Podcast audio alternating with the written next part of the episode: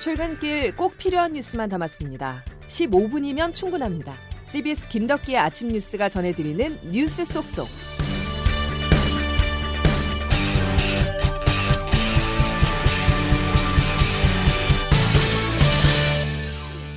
여러분 안녕하십니까? 9월 22일 김덕기 아침 뉴스입니다.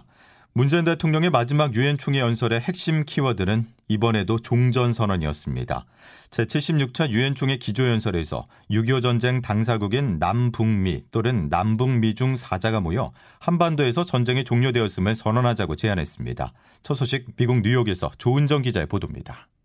우리 시각으로 오늘 새벽 임기 마지막 유엔 총회 연설에 나선 문재인 대통령은 한반도 종전 선언의 필요성을 다시 언급했습니다. 2018년과 지난해에 이어 세 번째 종전선언 언급입니다.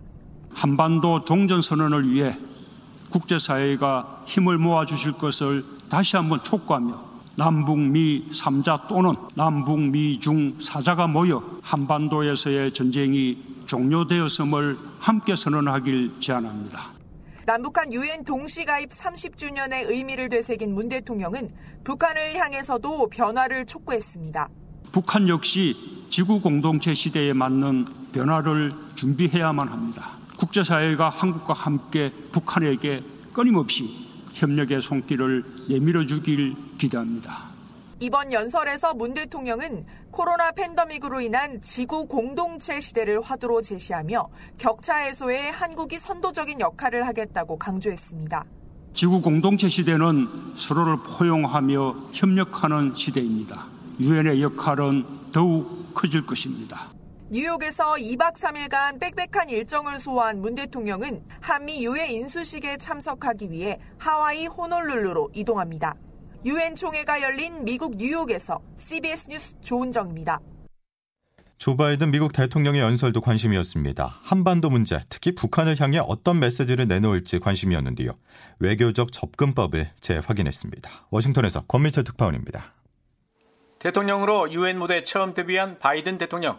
30분간 이어진 연설의 핵심은 국제사회의 단합 촉구, 그를 위한 미국의 비전 제시였습니다. 미국의 자원을 지나간 전쟁과 싸우는 데 쏟지 않고 미래의 도전에 쏟겠다는 것입니다. 인류 도전의 평화적 해결을 추구하는 어떤 나라와도 협력하겠다고 했습니다.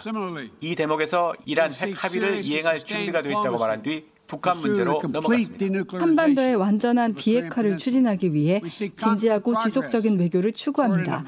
우리는 한반도와 영내 안정을 증진하고 조선 민주주의 인민공화국 주민의 삶을 개선할 실질적인 약속과 함께 가능한 계획의 구체적인 진전을 추구합니다.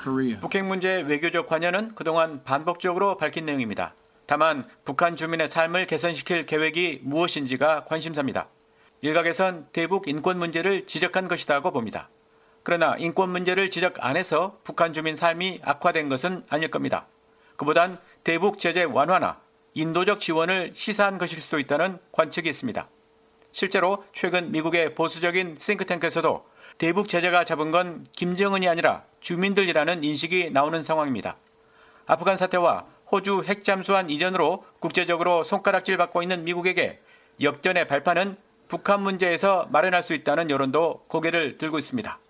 워싱턴에서 CBS 뉴스 권민철입니다.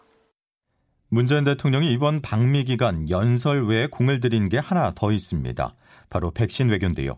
실질적인 성과도 거뒀습니다. 보리스 존슨 영국 총리와의 정상회담에서 백신 교환에 합의했는데요.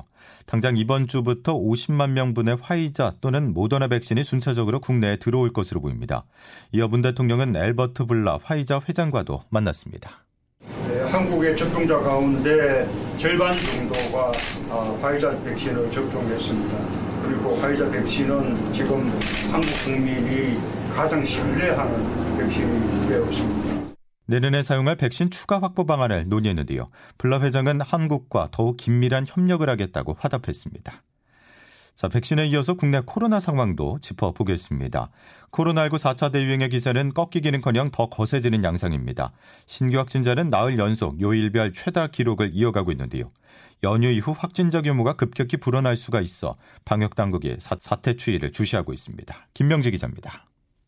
어제 0시 기준 국내 코로나19 신규 확진자 수는 1,729명을 기록했습니다. 전날보다 125명 늘어난 수치입니다. 중앙방역대책본부에 따르면 이는 월요일 확진자 기준으로는 국내 최다 기록입니다. 이러한 요일 최다 기록은 지난주 금요일부터 토요일, 일요일에 이어 나흘 연속으로 이어졌습니다. 보통 주말과 휴일에는 검사 건수가 줄면서 확진자도 주 초반까지 큰 폭으로 감소하는 경향을 보이지만 최근 수도권을 중심으로 유행이 계속되면서 이러한 결과가 나온 겁니다. 방역 당국은 추석 연휴 대규모 인구 이동을 따라 전국적 재확산이 우려되는 상황에 촉각을 곤두세우고 있습니다. 방대본 이상원 역학조사 분석단장입니다. 특히 추석으로 인해서 이런 접촉의 증가로 인해서 환자 발생은 분명히 증가할 요인이 더 많다 이렇게 말씀드릴 수가 있습니다. 한편 코로나19 백신 1차 접종률이 70%를 돌파한 가운데 신규 1차 접종자는 어제 0시까지 2만 1,683명, 접종 완료자는 9,572명으로 집계됐습니다. CBS 뉴스 김명지입니다. 오늘 신규 확진자 규모는 1,700명 안팎을 예상하고 있습니다. 보통 주중반 시작점인 수요일부터 확진자가 급증하면서 2,000명대로 치솟는 흐름을 보여왔지만 이번 주는 추석 연휴로 인해서 평상시와는 다른 흐름을 나타낼 건데요. 그러나 귀성 귀경객과 여행객 등 대규모 인구 이동을 따라서 조용한 전파가 진행될 수가 있어서 일상 복귀 전에 발열이나 기침 등의 의심 증상이 있다면 신속하게 선제 검사를 받아달라고 방역 당국은 당부했습니다. 추석 이후가 걱정되는 건 학교도 마찬가지입니다.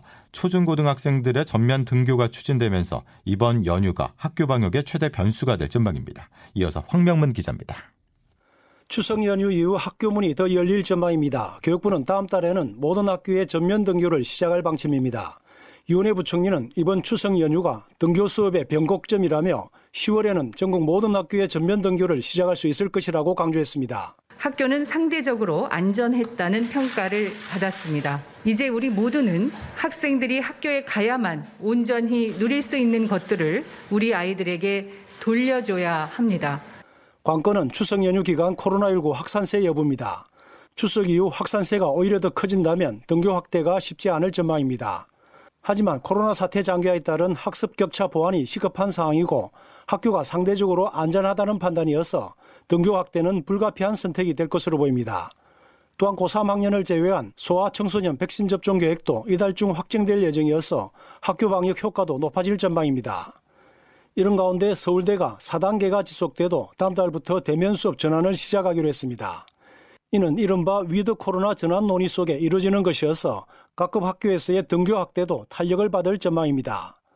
또한 수시 모집 등 대학 입시 일정도 시작되면서 추석 이후 학교 방역이 등교 확대의 최대 변수가 될 전망입니다. CBS 뉴스 황명문입니다. 추석 연휴 마지막 날인 오늘 전국 곳곳에 극심한 귀경길 정체가 예상됩니다. 귀경길의 경우 오전 7시쯤부터 정체가 시작돼 오후 4시에서 5시쯤 절정에 달하고 밤 10시 이후에나 차츰 해소될 전망입니다. 실시간 교통정보는 고속도로 교통정보 앱이나 도로공사 홈페이지 등을 통해서 자세히 확인하실 수 있습니다. 정치권 소식입니다. 대선 예비 주자들의 말이 거칠어지고 있습니다. 대장동 개발 특혜 의혹에 불거진 가운데 민주당 대선 경선의 최대 승부처인 호남 경선 투표가 진행되면서 후보들 사이에 여기서 밀리면 끝이라는 분위기가 느껴지는데요. 추석 연휴에도 쉼없이 돌아가고 있는 여야의 모습을 조태임 기자가 종합했습니다. 이재명 지사는 어제 잇따라 SNS에 글을 올리며 대장동 개발 의혹과 관련해 정면 대응에 나섰습니다. 어제 오전에는 온갖 왜곡과 음해, 흑색 선전을 해치고 이재명이 어떤 삶을 살아왔는지 살펴봐달라며 자신의 결백을 주장했습니다. 몇 시간 뒤 이 지사는 또 SNS를 통해 제기된 의혹들에 대해 조목조목 반박하면서도 이낙연 전 대표를 향해서는 보수 언론과 부패 야당의 허위 주장에 부하내동해 동지를 공격하는 참모들을 자제시켜달라고 당부했습니다.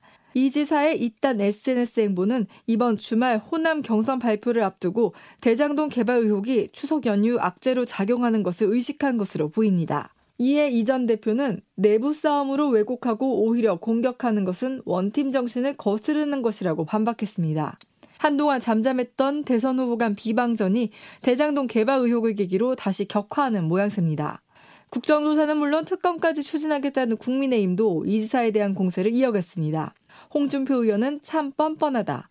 원희룡 전 지사는 1등 철면피라는 표현을 써가며 이 지사 공세를 멈추지 않았습니다.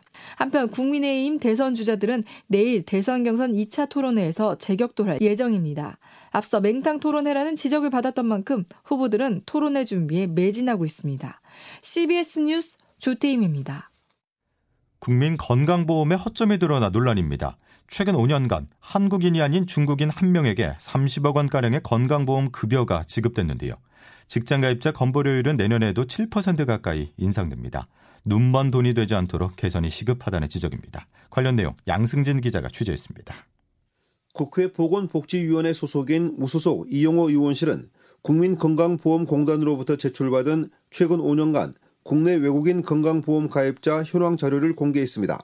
이 자료에 따르면 최고 급여자가 된 중국인은 29억 6,300만 원의 건강보험 급여를 수령한 것으로 드러났습니다. 이 중국인은 32억 9,500만 원의 진료를 받았는데 그중 본인 부담금은 3억 3,200만 원에 불과했습니다. 또 최고 건보급여자 상위 10명 중에는 7명이 중국인이었고 5명이 피부양자였으며 3명은 현재 건강보험 자격조차 유지하지 않은 것으로 나타났습니다. 같은 기간 실제 진료를 받은 외국인은 총 455만 9천 명으로 이들에게 지급된 건강보험 부담금만 총 3조 6,600억 원에 달했습니다. 외국인 한 사람당 80만 원이 넘는 건강보험 혜택을 받은 셈입니다. 외국인 공보 혜택자 가운데는 한 명이 자녀와 배우자 등 최대 9명의 피부양자를 등록한 경우도 있었습니다. 건강보험정책심의위원회가 내년도 직장 가입자 공보료율을 6.99%로 인상하겠다고 발표한 가운데 이용호 의원은 외국인이 국내 건강보험 제도에 무임승차하지 못하도록 내국인과 별도로 외국인 대상 건강보험 제도를 운영해야 한다고 주장했습니다. CBS 뉴스 양순일입니다. 이제 기상청 연결해서 오늘 날씨 알아보겠습니다. 김수진 기상 리포터.